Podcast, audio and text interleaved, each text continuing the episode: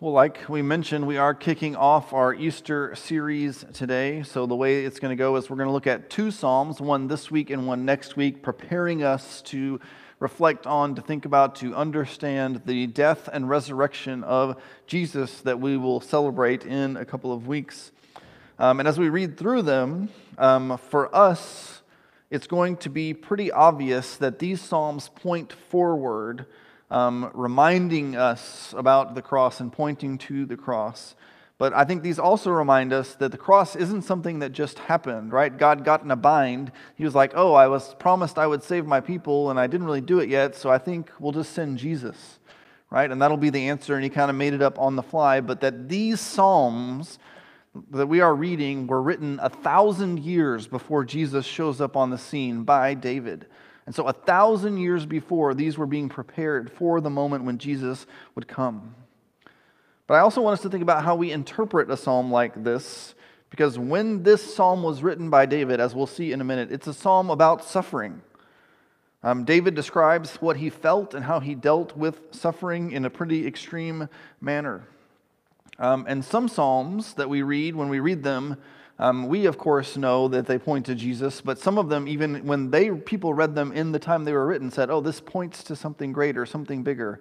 Um, this is not one of those. This is not one that is obviously pointing to someone who is going to come later. Um, it, at its core, this is a psalm about suffering. But as we read it now, um, it will seem obvious that this connects to Jesus. And for us, the first verse is going to give it away immediately when he says, My God, my God, why have you forsaken or abandoned me? Right? For us who are Christians now, when we hear that phrase, we immediately think of the cross. We immediately think of Jesus uttering those words at the end. What we're going to do is we're going to go through this one time for how it was originally written right? To understand how we can persevere in suffering and look for rescue, of how God rescues us in the midst of that. But as we go, I also want you to listen for the connections to Jesus, and then we'll connect those dots at the end to see how we see Jesus in this psalm. So we're going to read this together. It's Psalm 22, um, it's page uh, 482 in your Pew Bible that's in front of you, or if you want to turn there. Um, the next psalm gets a lot of attention, right? 23 does. This one is just as important, but doesn't get quite the publicity that Psalm 23 does. Um, it's also 31 verses, so it's a little harder to memorize than Psalm 23 as well. But let's read it together. I'm gonna, I know it's long, but we're going to read the whole thing. It says, My God, my God, why have you abandoned me? Why are you so far from my deliverance and from my words of groaning? My God, I cry by day, but you do not answer. By night, yet I have no rest. But you are holy, enthroned on the praises of Israel. Our fathers trusted in you. They trusted, and you rescued them. They cried to you and were set free. They trusted in you and were not disgraced. But I am a worm and not a man, scorned by mankind and despised by people. Everyone who sees me mocks me. They sneer and shake their heads. He relies on the Lord. Let him save him. Let the Lord rescue him, since he takes pleasure in him. It was you who brought me out of the womb, making me secure at my mother's breast. I was given over to you at birth. You have been my God from my mother's womb. Don't be far from me, because distress is near, and there's no one to help. Many bulls surround me, strong wolves of Bashan encircle me. They open their mouths against me, lions mauling and roaring. I am poured out like water, and all my bones are disjointed. My heart is like wax melting within me. My strength is dried up like the baked clay. My tongue sticks to the roof of my mouth. You put me into the dust of death. For dogs have surrounded me, a gang of evildoers has closed in on me. They pierced my hands and my feet. I can count all my bones. People look and stare at me. They divided my garments among themselves, and they cast lots for my clothing. But you, Lord, don't be far away. My strength, come quickly to help me. Rescue my life from the sword, my only life from the power of these dogs. Save me from the lion's mouth, from the horns of wild oxen. You answered me. I will proclaim your name to my brothers and sisters. I will praise you in the assembly. You who fear the Lord, praise him. All you descendants of Jacob, honor him. All you descendants of Israel, revere him. For he has not despised or abhorred the torment of the oppressed. He did not hide his face from him, but listened when he cried to him for help. I will give praise in the great assembly because of you. I will fulfill my vows before those who fear you. The humble will eat and be satisfied. Those who seek the Lord will praise him. May your hearts live forever.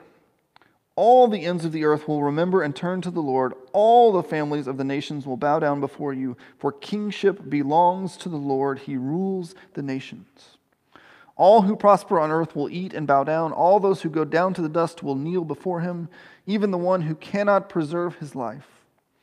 Their descendants will serve him. The next generation will be told about the Lord. They will come and declare his righteousness to a people yet to be born. They will declare what he has done. And so this is Psalm 22. And as we work our way through this psalm, what we're going to see at the beginning is we're going to see three cycles. Right? Um, you see this in your notes where it has three sets of verses below the first point. Those are the three cycles that we are going to look at. And so we get a cycle of David crying out right? And then a confession of beliefs. He'll cry out because of his suffering, and then he'll remind himself of the truth about God.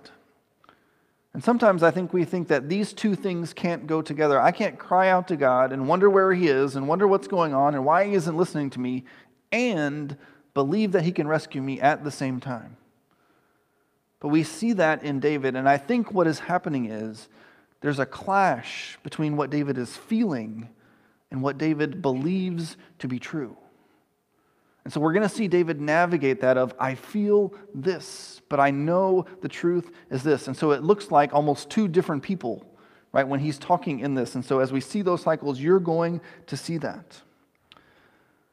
And so what I want us to take away from that is it's okay to cry out to God.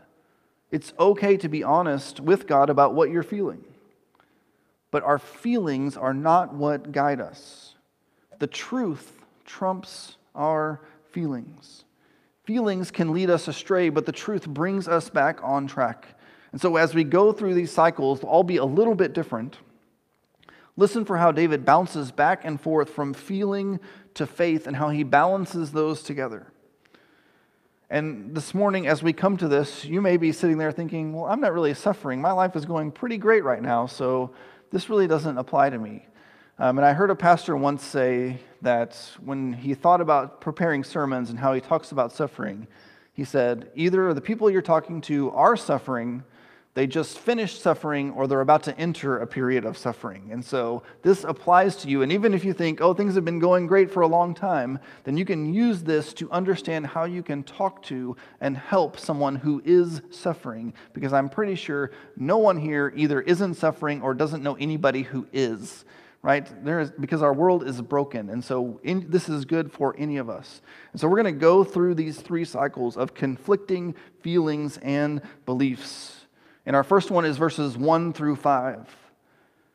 Right? My God, my God, why have you abandoned me? Why are you so far from me? I cry out, but you don't answer at night, and you have no rest. And this, oh, this, in, this, this is how David feels. He feels abandoned. Right? He feels abandoned by God. And as we read through, we heard a lot of different ways that David is suffering. Right? But this one, I think, is the worst right? It's hard to be tired, it's hard to be hungry, it's hard to be in pain, but none of those actually compare to the feeling of being abandoned by God. For Him to say, Oh, He's not with me anymore, He's not even listening to me. Right? He says, right, I crawl, cry out at night. I pray all night. He doesn't listen. I pray during the day. He still doesn't respond. Where is God? He's forgotten me. I'm left out. That's a different level of suffering than just physical suffering especially for us as believers, to think that God has abandoned us. It's different. And I wonder if we have ever felt like that, or if you are feeling like that, like God has abandoned you, that He isn't hearing your prayers, like He's forgotten about you. You pray and you try to trust Him, but nothing changes. You feel stuck. You feel left out. You feel far from God. And when we feel like that, we can do the same thing that David does next. Right? David reminds himself of what he knows and believes to be true about God. He knows that God listens, that God responds, and that God rescues. Right? You are holy, you are enthroned. Our ancestors trusted in you. They trusted in you and you rescued them. They cried and they were set free. So David remembers, even in that moment when he feels abandoned, that God is holy, he is righteous, he is good. He is above reproach. He is lovingly guiding us through with His holiness. And as he looked back at redemptive history, the way that God has worked throughout the history of the world to create a redeemed people, he sees and he remembers how God has acted. Specifically, here, he remembers the Israelites and how they were enslaved in Egypt and they cried out and God answered and he responded and he set them free. And he rescued them and he delivered them. And he says they weren't put to shame because they cried out and nothing happened, but they trusted God would respond and he did. Their faith in God was rewarded and proved that God is worthy of our trust and that he can rescue us. And as he remembered, he was encouraged because he knows that God responds and God rescues. And so, for us, as we look back, either in Scripture or in our own lives, when we're feeling abandoned, when we're feeling left out, we can see and remember the times that God has worked in our lives, that He has shown up. And we can trust and believe that He will do that again. Even though we feel like we're abandoned, that's not the truth. The truth is that God is there and He will rescue us. He will listen to our prayers, He will respond. It may not be as fast as we want Him to, but He will respond to us. So then we get to the next cycle in verses 6 through 10. He says, But I'm a worm and not a man, scorned by mankind, and everybody around me is mocking me. They're making fun of me. So, how David feels is, I must not be human. And all the mockers must be right. That's how he's feeling. Because remember, he just remembered, oh, God rescued the Israelites. And he heard their prayers and he responded to them and he rescued them. So I know that God rescued others, but he's not rescuing me. So I must not be important. I must be a worm that God doesn't care about. Because I know He rescues, but He's not doing it for me. Right? He must be something less because God isn't responsive, responding. He feels worthless. He feels not important. He feels left out. He sees other people hearing from God. He sees other people getting answers to their prayers, but he isn't. And sometimes I think we feel the same way, right? I'm unimportant. I can't catch a break. I'm left out or I'm left behind. I must not be as good as or important as or as faithful as these other people because they're getting answers to their prayers. And not only did he feel like that himself, other people were jumping on top of that. Right? David, even though he might be trying to hold steady and believe that God is with him, it doesn't feel like quite that, that to him, but other people who know him and know that he is trying to trust in God see that too, and they mock him. This is written with sarcasm. I've been saying a, lo- a long time since we started text messaging, we should have like a sarcasm font um, so that everybody knows when you're texting or in an email or here that, hey, this is sarcasm. And so these verses right here are them making fun of him. Right? We know you trust in God. Well, then God will save you. Let God rescue him. It seems like that's working out really well for you right now, right? That's what they're saying. And so their thinking was if David really trusted in the Lord, then why is he suffering? Because they couldn't understand a God who would let him suffer. So, from their perspective, either David was just saying that he trusted in God and he really didn't, his faith wasn't strong enough, or God doesn't love him. That's why he doesn't respond to him. Right? So people are piling on top of David with this thinking. And so, David, in his response to that, we get the second half. David reminds himself of what he knows and believes about God, and that is that God has been with him from the beginning. Right? It was God who brought him out of the womb, who has been there from the beginning. From David's birth, God has been with him and cared for him. God had sustained him and walked with him for his entire life.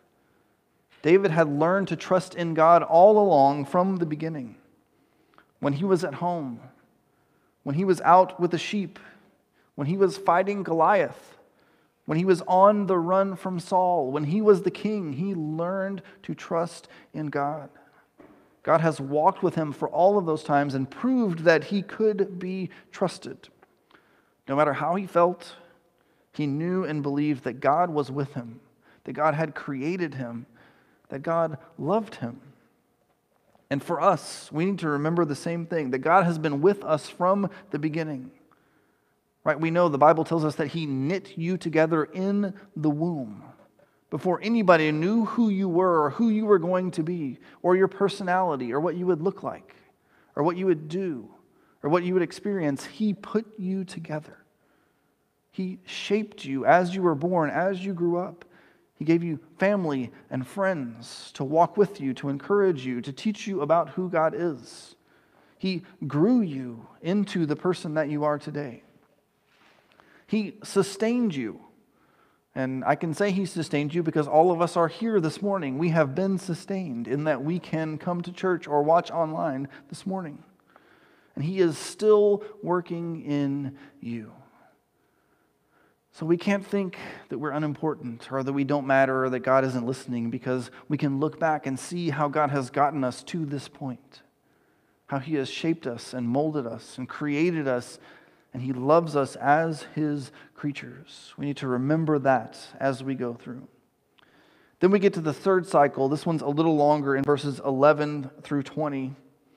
Um, I'm not going to read all of those verses again. But this is what David feels. He feels like he's surrounded by his enemies and he's wasting away. Right? And David uses a lot of Im- imagery here, especially in this section. He's surrounded by bulls and lions. The place that he references was known for having lots of grass, and so all of their cattle were super healthy. That's why he said, references the bulls from that place and lions. And then dogs surround him and they're nipping at his hands and his feet. He is afraid and he feels powerless. He can't protect himself. He can barely get up. And so we see him poured out like water on the ground. So they couldn't gather himself to resist or fight back those who were trying to attack him. We see his bones disjointed so that he felt pain and he's incapable of defending himself. His heart is melting like wax so that he has he can't um, deal with anything in his spirit. His spirit is just melting away. He's dried up like broken pottery so that he has no energy, that he has no strength. He's dying of thirst and starvation. Right? He concluded he was almost in the grave, he was almost dead because the Lord had not helped him. And he actually calls God out. It's sort of hidden in here, but if you look at verse 15, what does it say? It says, You put me into the dust of death. You, and when he says you, he's talking to God. You put me here. You did this to me because you have not answered my prayer. This was you. You have put me in this place. Right? That's what he's feeling. But even in that, even though he's feeling this, he still cries out to God and says, Come and save me. Come and rescue me in 19 and 20. But Lord, don't be far away. My strength, come quickly and help me. Rescue my life from the sword, my only life from the power of these dogs. Save me from the lion's mouth and from the horns of oxen. So even in this state, even when he's wasting away, even when he's on death's door, he still cries out for God to rescue him. Deep down, he still believes that God can and will rescue him. His feelings are causing him to doubt that. But his faith tells him to keep calling out. God will rescue, God will respond. And if you're reading along or looking at it, they sort of set this apart, but not as much as I would have liked. This is basically an interruption in the middle of a sentence, like, Paul, like David is writing this, and all of a sudden, in the middle of that, he goes, But you answered me. He just kind of blurts it out. It's hard for us to see that when it's written, but it's like he's in the middle of a sentence or in the middle of typing something or in the middle of talking. And it's just like, oh, I received the answer. I got the phone call. I got the text message. I got the email. I got the response. I feel better. It's like in an instant, everything changes. Right? He answered. He stops in that moment and he tells everybody, God responded. God listened. He answered me. And from this point forward, as you were listening, the tone of this psalm changes completely. It's completely different after this point than it was before. His strength is renewed, his faith is renewed, and he shifts to telling everybody else about it. Right? We get an extended section of praise that God is king. So, as we see in the end, what David is essentially doing is he is praising the king. And we see all of these things, proclaiming his name. And as we go through, we see lots of stuff. And so, this actually, this part of the psalm is the part I think we aren't very good at, or at least I'm not very good at it. Because when we get the answer for our prayer, when we've been suffering, when we've been trying to figure out what to do next, and God answers us, and we get the answer, we just kind of say, okay, it's better, and then we move on. And we just do what the next thing is, or at least that's what I do, and I'm assuming other people will do that too. We're excited in the moment. We feel unstuck, or we feel rescued, or we feel comfort, and then we move on. But more often, we need to pause, just like David does here and we need to praise God for what He has done. And not just for a minute or two of, oh, I'll take a minute and I'll pray and I'll thank God for what He's done, but consistently over time. Right? To do that over and over again, to remind ourselves that God has rescued us, to tell other people. And David reminds us this that, that God's answer to prayer for you isn't just for you. It's for all of us to know and to thank God, but also to tell others so that they can praise God as well. And we see this as he progresses, right? He starts out at the beginning I will praise. I will tell my brothers and sisters. I will praise in the assembly. Basically, that's when they gather together. Basically, hey, when we have a, the next church service, I am going to praise God because he has answered me. And so he starts with, I will praise, but then he goes to, all of us will praise. We will praise him. All who believe and trust in him will praise him. He listened, he responded, he rescued. And as if all of us wasn't enough, he takes it one step forward, right? All the nations will praise him. Not just me, not just my church, all the nations will praise God because what he has done for me. Right? And I, I think and hope that this might be a glimpse of heaven that we just all stand around and we just say, This is what God has done for me. And we just praise Him and thank Him for that. And, you know, we've got all eternity to do that so everybody can get a turn and we can just hear what God has done for us. But all the nations will praise. But what we see in these verses is a reversal of what we saw at the beginning.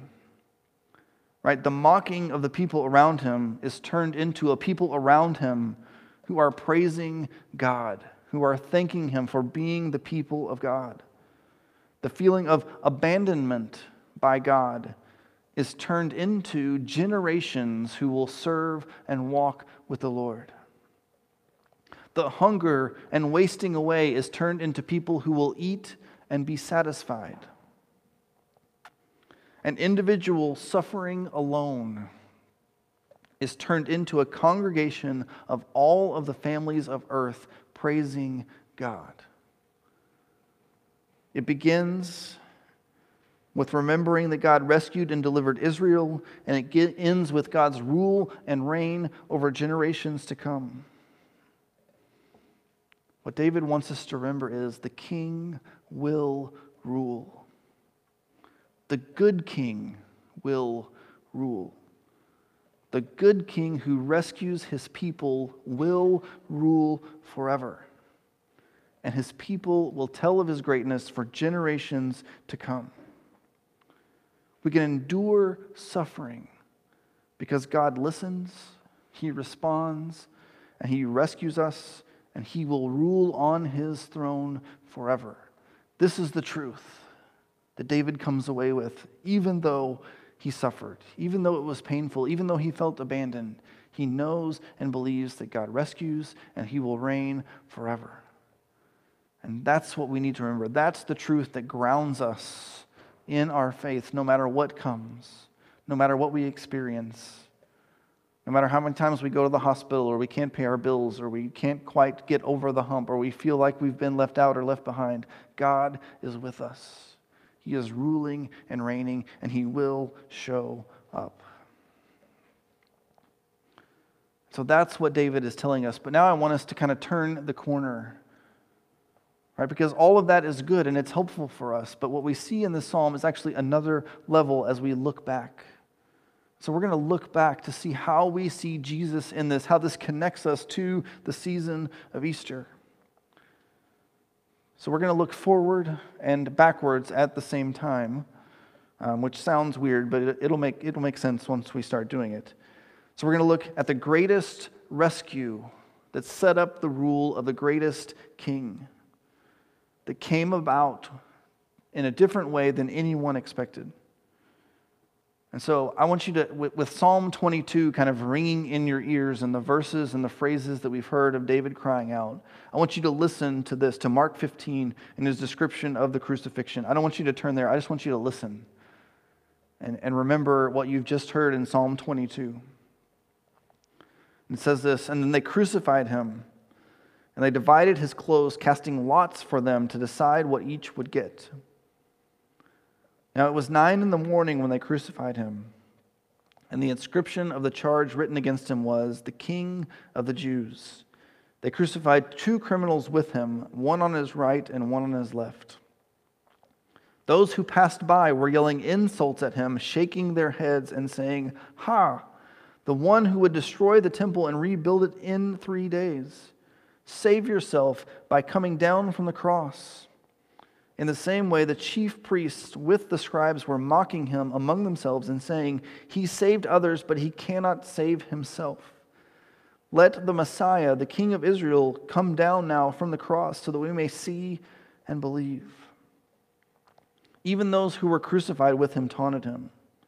And when it was noon, darkness came over the whole land until three in the afternoon. And at three, Jesus cried out with a loud voice, My God, my God, why have you abandoned me? And as we read Psalm 22 and we hear this account, it's obvious that this is pointing forward to Jesus and how he would suffer and go through some of the exact same things that David experienced. Because in the psalm, we saw them casting lots for his clothes. We saw them surrounding him, David, and mocking him almost with the same exact words that we see here in the Gospels. And of course, the call of Jesus, Why have you abandoned me? But the message of the psalm and the message of the cross are the same message. No matter how you feel, no matter what's happening, Jesus came to rescue you. Some people noted that in the psalm, there's no confession of sin. Right? They said, hey, maybe you've messed up. Maybe God isn't listening to you. And usually we say, oh, it's because I've done something wrong. In other Psalms, David does confess, and he's quick to say, I've wronged you or I've done it. But in this one, he doesn't. There's no confession in Psalm 22. They're saying this is pointing to Jesus because Jesus needs no confession because he had no sin. He was perfect, and he went to the cross to die for us, to rescue us. And that's the first thing he rescues us from, right? Not, not just our everyday things, but the first thing Jesus rescues us from is sin, is the brokenness in our hearts that we've turned away from him. And in his perfect life, he sacrifices himself. He experiences all of this the mocking, the abandonment, the pierced hands and feet. He goes through all of that for us so that we can have life, so that we can be rescued from death and redeemed. And then, as if that wasn't enough, He continues to work in our lives and to rescue us and to redeem us. And He redeems us and rescues us from the effects of sin in the world and in your life, of the brokenness that's around us, the, the, the, want of us to do something else or to turn away from Him or to do our own thing or to not listen to Him and say, I know better. He continually renews us and redeems us and rescues us even from ourselves as we live. And so we just need to remember that God rescues. He has rescued, He is rescuing, He will rescue for all eternity. He will save us, we can trust in Him, and ultimately, He will be crowned King. Not that he's not in charge right now, it'll just be a lot more obvious when he returns and shows up and he comes in power. And we will see, just as David says, all the nations, all the people will praise his name and they will bow to him because he is the only one who can rescue us. He is the only one who we can trust in. No matter the circumstances, he is with us the King. Will you pray with me this morning? God, we come before you this morning and we thank you for the, for the depth of Scripture. Right, that we can read a, a psalm that talks about suffering, but even that, kind of how it goes back and forth, reminds us to be grounded in the truth of your word. And how your word reminds us and points forward to the greatest rescue that you would ever send. God, that you, you love us so much that you sent your Son for us. God, that you rescued us so that we could praise you, not just for ourselves on our own or in our minds and our prayers, but among your people. God, that Jesus is the reason why sin is broken. God, Jesus is the reason why we move from darkness to light. Jesus is the reason we are forgiven. How we can stand, how we can love, how we can move forward, how we can have life. God, and help us to remember that you are the King. You are ruling and reigning, and you will rule and reign forever so that we can trust in you no matter the circumstances, no matter how we feel. You are with us and you are reigning. So help us to remember to praise you as the King, the loving, gracious, kind King who will rule forever. It's in your name I pray. Amen.